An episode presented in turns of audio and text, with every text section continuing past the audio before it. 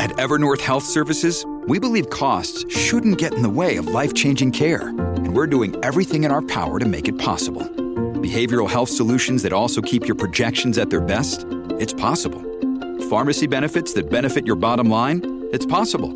Complex specialty care that cares about your ROI? It's possible. Because we're already doing it. All while saving businesses billions. That's Wonder made possible. Learn more at evernorth.com/wonder. The bigger picture. Going behind the headlines of the biggest economic and political stories of the day. This is Simon Rose. Joining me for the bigger picture today is Tim Evans. Tim is Professor of Business and Political Economy at Middlesex University in London. Um, Tim, where do you want to begin today? Well, I think we have to start um, with um, Liz Truss, uh, the Prime Minister, who's now been um, in that role for uh, just over a month. And, and I think we've got to remind ourselves of the journey that she and her government have taken. Um, it, uh, obviously, she became prime minister, and quite soon after, uh, we had the sad passing of mm. late Majesty Queen Elizabeth II. After that, uh, this normal business resumed, and the markets believed, of course, that the Bank of England uh, were going to raise interest rates, and they were going to do that um, very much in light for the, the super rising uh, dollar. They were going to raise it by around uh, 0.75%. Uh, as is often the case with the Bank of England, uh, they, and I quote all kinds of newspaper articles over recent months and years, they bottled it and they only raised the interest rate by 0.5%. Um, and this meant that the pound uh, continued to decline, and it continued to decline very much because of the strength of the dollar. Um, as Liz Truss had uh, presented in her case for Tory leader, she and her chancellor then unleashed uh, their mini budget, uh, and it was radical. Uh, it was supply side oriented um, and it talks about uh, deregulation, getting rid of the sort of the EU regulatory playbook, lower taxes, um, a tax off uh, a penny off income tax for everyone, reducing a higher rate of tax for higher earners from 45% to 40, uh, and all those things. Um, uh, the market continued to uh, respond badly. The pound continued to go down, um, and there was clearly a crisis. I would also say, to be very blunt, I thought there were poor communications from the government. M- many governments communicate poorly, but I thought this one did a particularly bad job. And they did a bad job because they didn't really laser in on the appreciating value of the dollar and, quite frankly, the parlous record of the Bank of England, and no backbencher or, or former minister really accurately uh, called the Bank of England out, um, nor did they uh, question the track record of other international bodies like the International Monetary Fund, uh, or indeed point which, out which, which criticised the mini budget, didn't it? Which, which is quite indeed, unusual, and quite unusual, and also um, and more extraordinary. Um, uh, uh, no member of the government, the Prime Minister, the Chancellor, did not point out, they, they failed to communicate that when we previously reduced the high rate of tax, because of course it had been at 50%, but brought it down to 45, the government got more revenue in. Um, and the likelihood is that if you'd reduced it again and attracted uh, more people uh, to work in the UK, more talent, the likelihood is that if you grow the pie, again, you'd have had more money in from high earners. Let's be clear the top 1% of taxpayers uh, already uh, produce about 30% of, of, of the income tax. So it's not as if they're boxing below their weight. Anyway, yes, the IMF piled in. Um, uh, and but what was quite funny was that very quickly, uh, the Bank of England, of course, hadn't in, uh, increased its uh, interest rate substantially, and, and the IMF uh, piled in, very worried. But then it was a matter of only a day or two, and the Office for National Statistics pointed out that actually Britain wasn't in a recession. The economy hadn't shrunk in the three months up to June, it had expanded, and that they had to revise the figure up.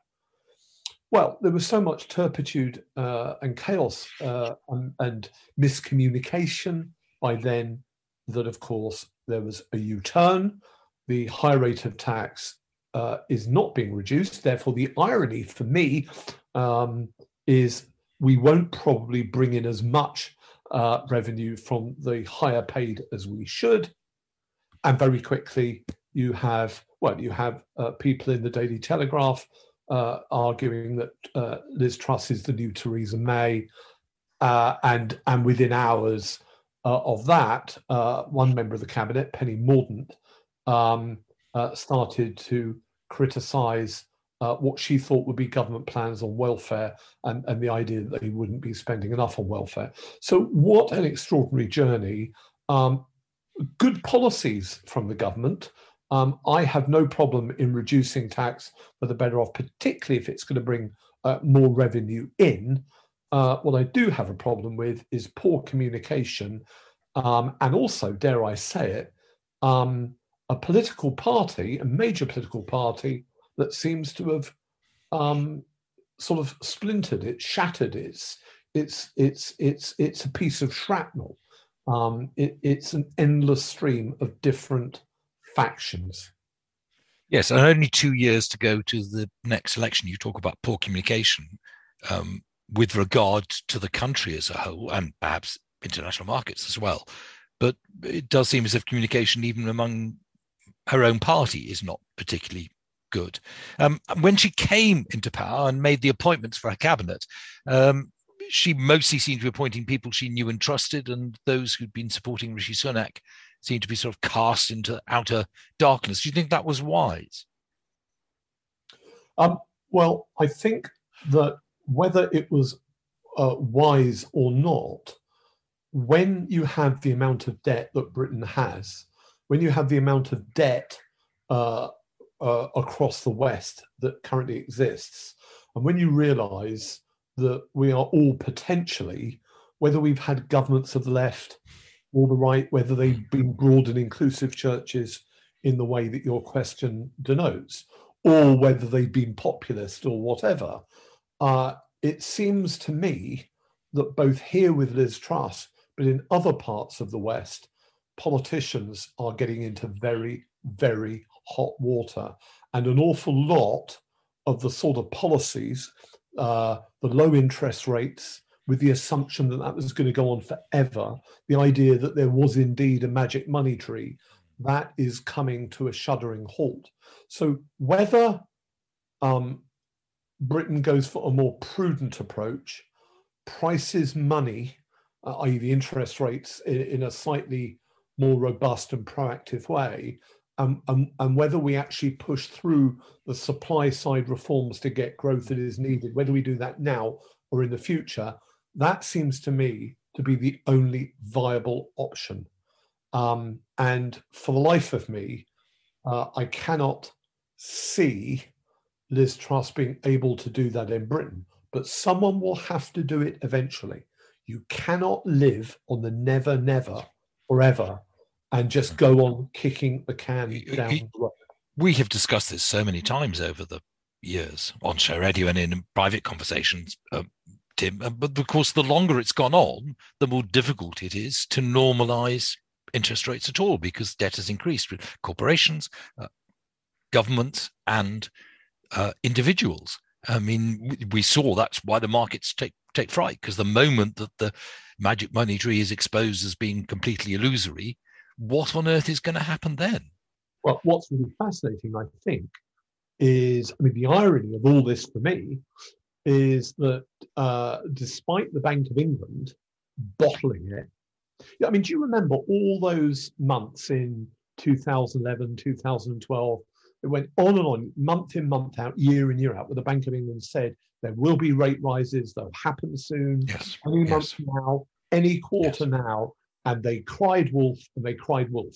And that's gone on now for more than a decade. Yes. And QE has not been unwound.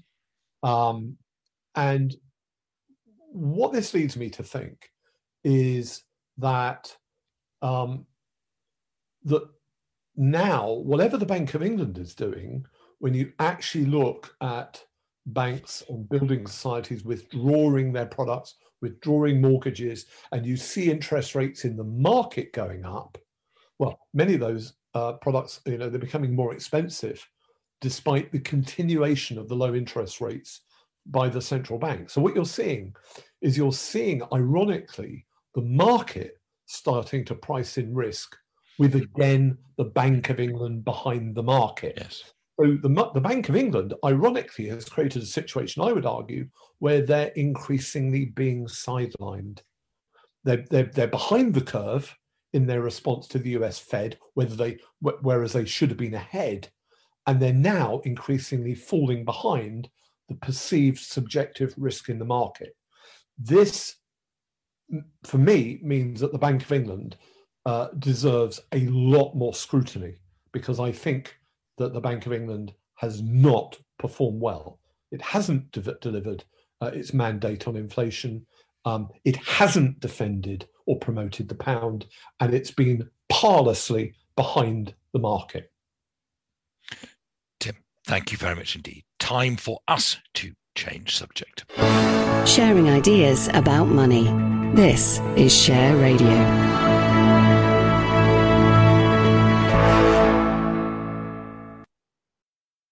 Need mealtime inspiration, it's worth shopping Kroger, where you'll find over 30,000 mouthwatering choices that excite your inner foodie. And no matter what tasty choice you make, you'll enjoy our everyday low prices, plus extra ways to save, like digital coupons worth over $600 each week. You can also save up to $1 off per gallon at the pump with fuel points. More savings and more inspiring flavors make shopping Kroger worth it every time. Kroger, fresh for everyone. Fuel restrictions apply.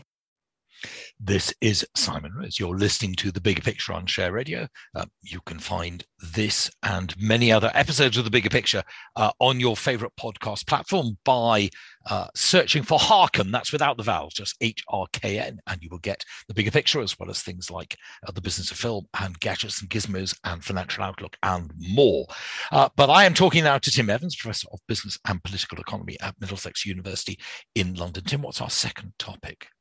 Well, I think um, in these moments of difficulty for the government, um, uh, the ONS uh, arguing that we have a recession and discovering we're not in a recession, mm. um, and all the discussion we've had around the Bank of England, we should not forget that there are huge changes afoot uh, elsewhere in the world.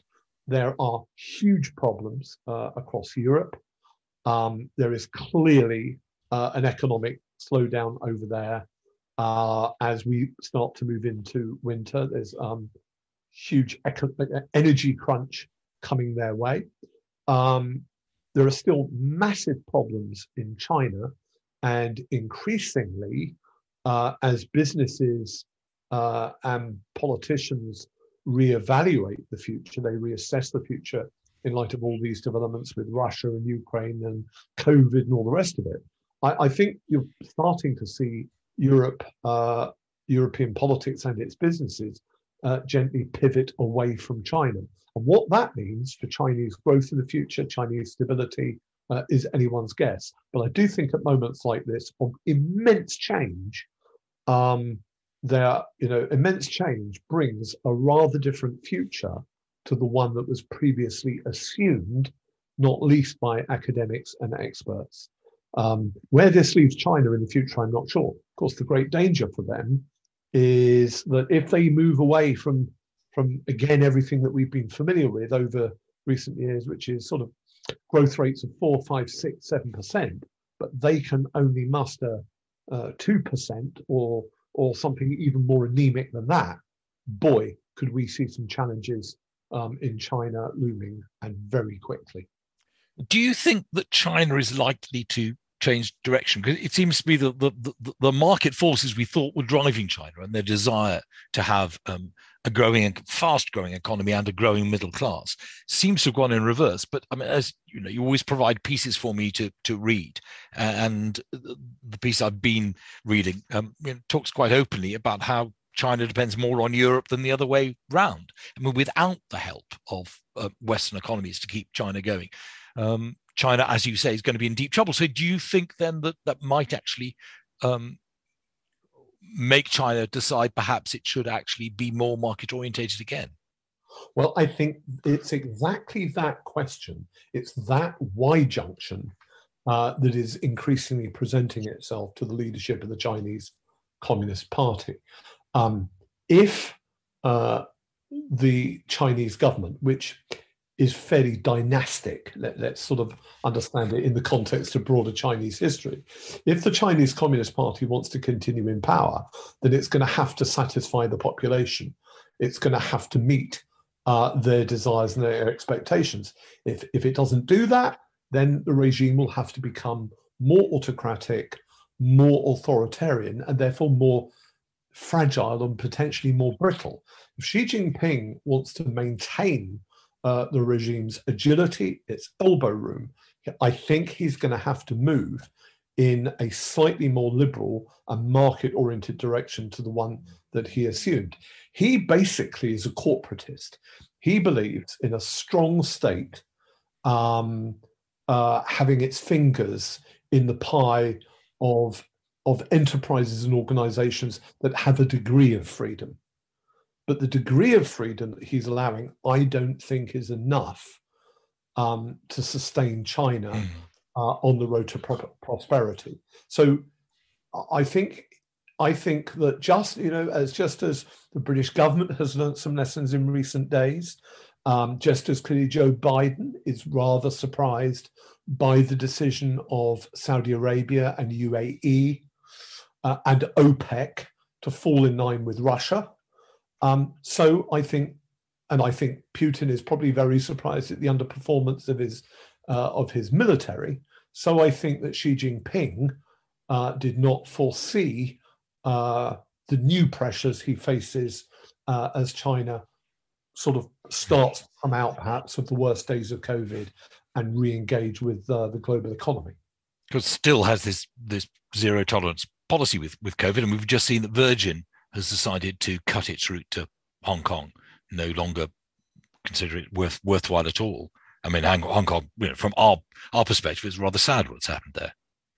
Indeed, and you know, if if, if you're sitting in Beijing, um, and you look out, uh, given the partnership you've had uh, in some ways with with Russia, given the way you've handled COVID, given the way you've well not handled but mishandled Hong Kong, if you're sitting in Beijing, how are you going to maintain um, uh, your sort of influence in the world? How are you going to be attractive uh, as a partner to other players?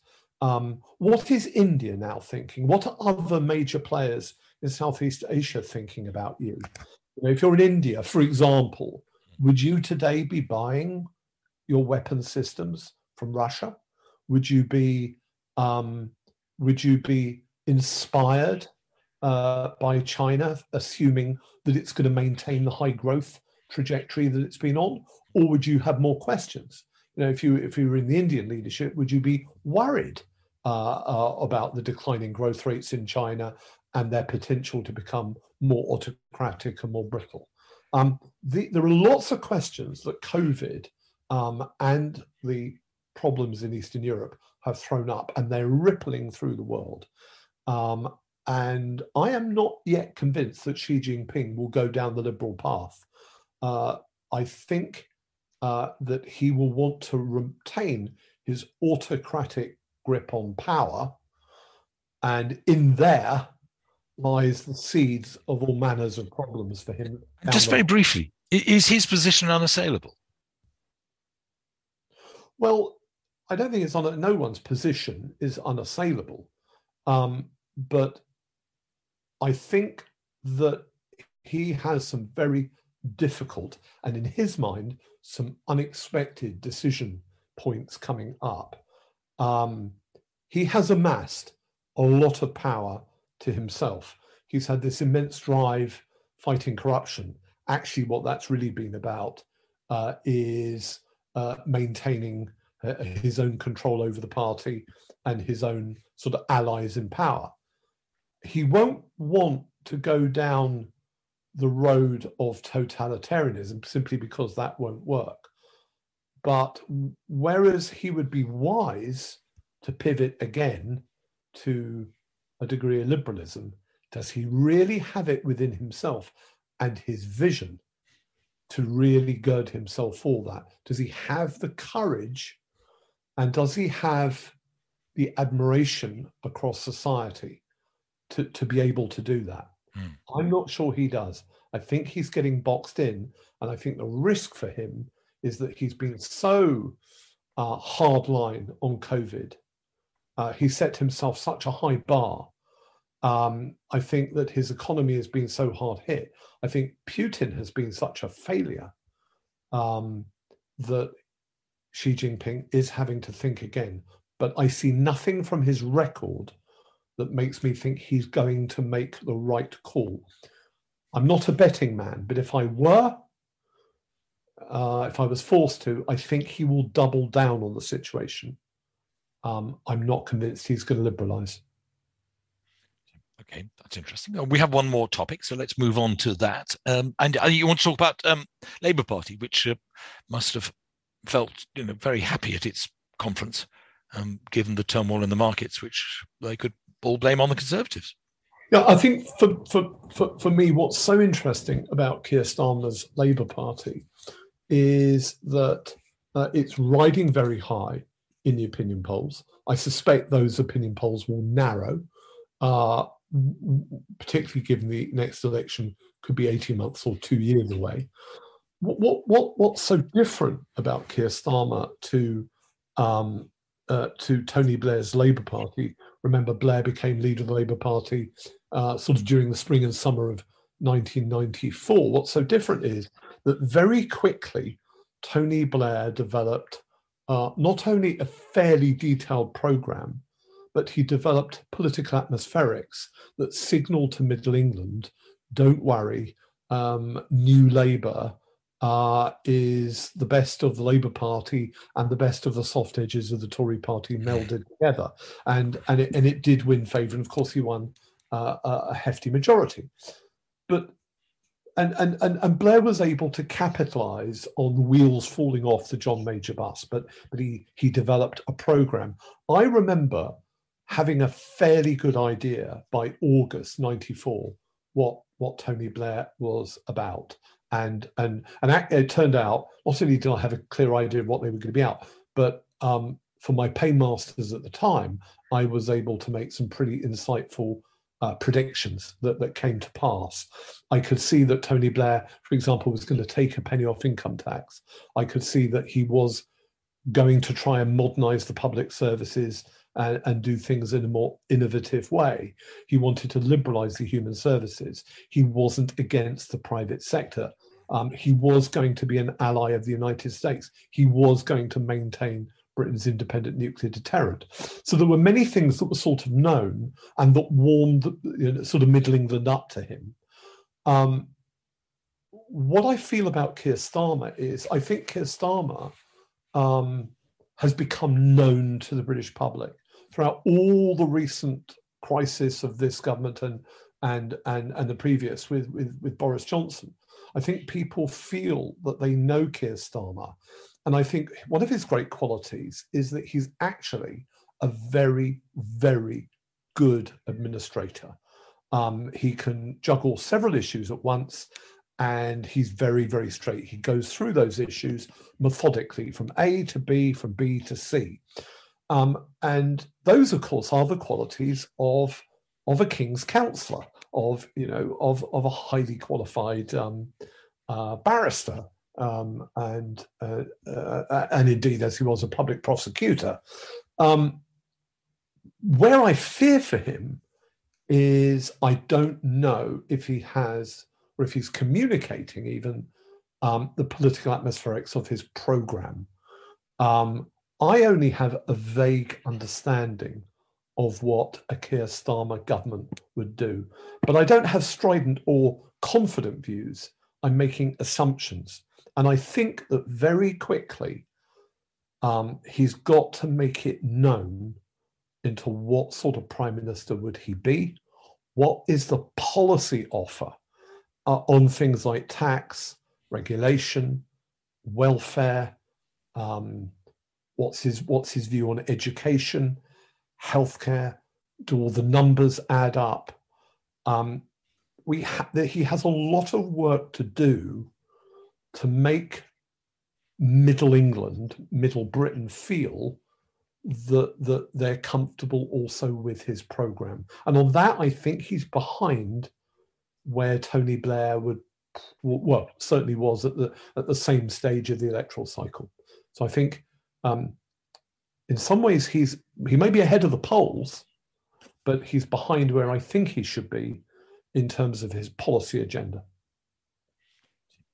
Thank you very much indeed. I've been in conversation with Tim Evans. Tim is Professor of Business and Political Economy at Middlesex University in London. Tim will be back with me in two weeks' time. Mike Indian, political commentator, will be with me um, next week. But that's it for this edition of The Bigger Picture.